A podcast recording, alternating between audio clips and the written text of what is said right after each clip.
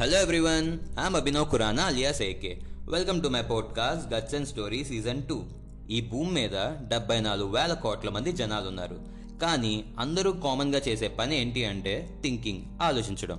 ఒకడు ప్రపంచాన్ని ఎలా గెలవాలి అని ఆలోచిస్తే మరొకడు మాత్రం ఈరోజంతా ఎలా టైంపాస్ చేయాలని ఆలోచిస్తూ ఉంటాడు.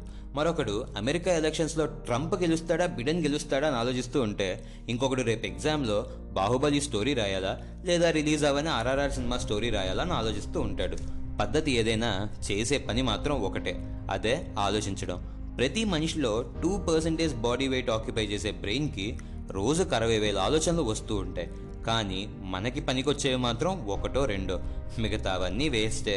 లవ్లో ఫెయిల్ అయితే నన్ను ఒక అమ్మాయి వదిలేసింది నా జీవితం ఏమైపోతుంది అని ఆలోచిస్తాం.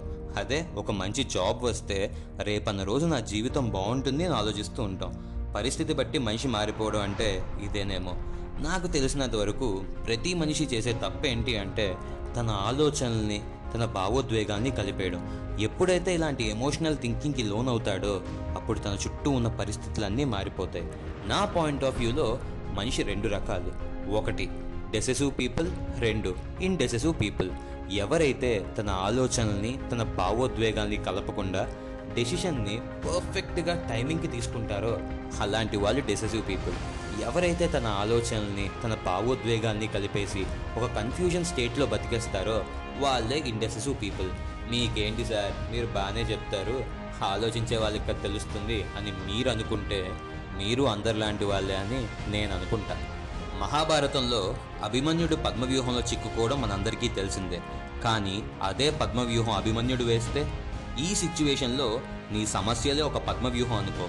ఈ పద్మవ్యూహాన్ని జయించడానికి నీ దగ్గరున్న ఒకే ఒక్క ఆయుధం నీ పదవైన ఆలోచన అయితే చరిత్రలో ఓడిపోయిన అభిమన్యుడిని ఇప్పటిదాకా చూసాం. కానీ ఇప్పుడు ఒక ఆలోచనతో చరిత్రనే మార్చిన అభిమన్యుడు నువ్వు అవుతావు.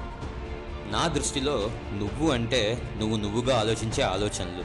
నువ్వు అంటే నువ్వు నువ్వుగా తీసుకునే బలమైన నిర్ణయాలు. ఎల్కేజీ నుండి డిగ్రీ దాకా చదువుకునే విద్యార్థికి ఎగ్జామ్ ఎలా రాయాలో చెప్పాల్సిన అవసరం లేదు. పది పదిహేను ఏళ్ళు వ్యాపారంలో పండిపోయిన పెద్ద ఆయనకి వ్యాపారం ఎలా చేయాలో చెప్పాల్సిన అవసరం అంతకన్నా లేదు.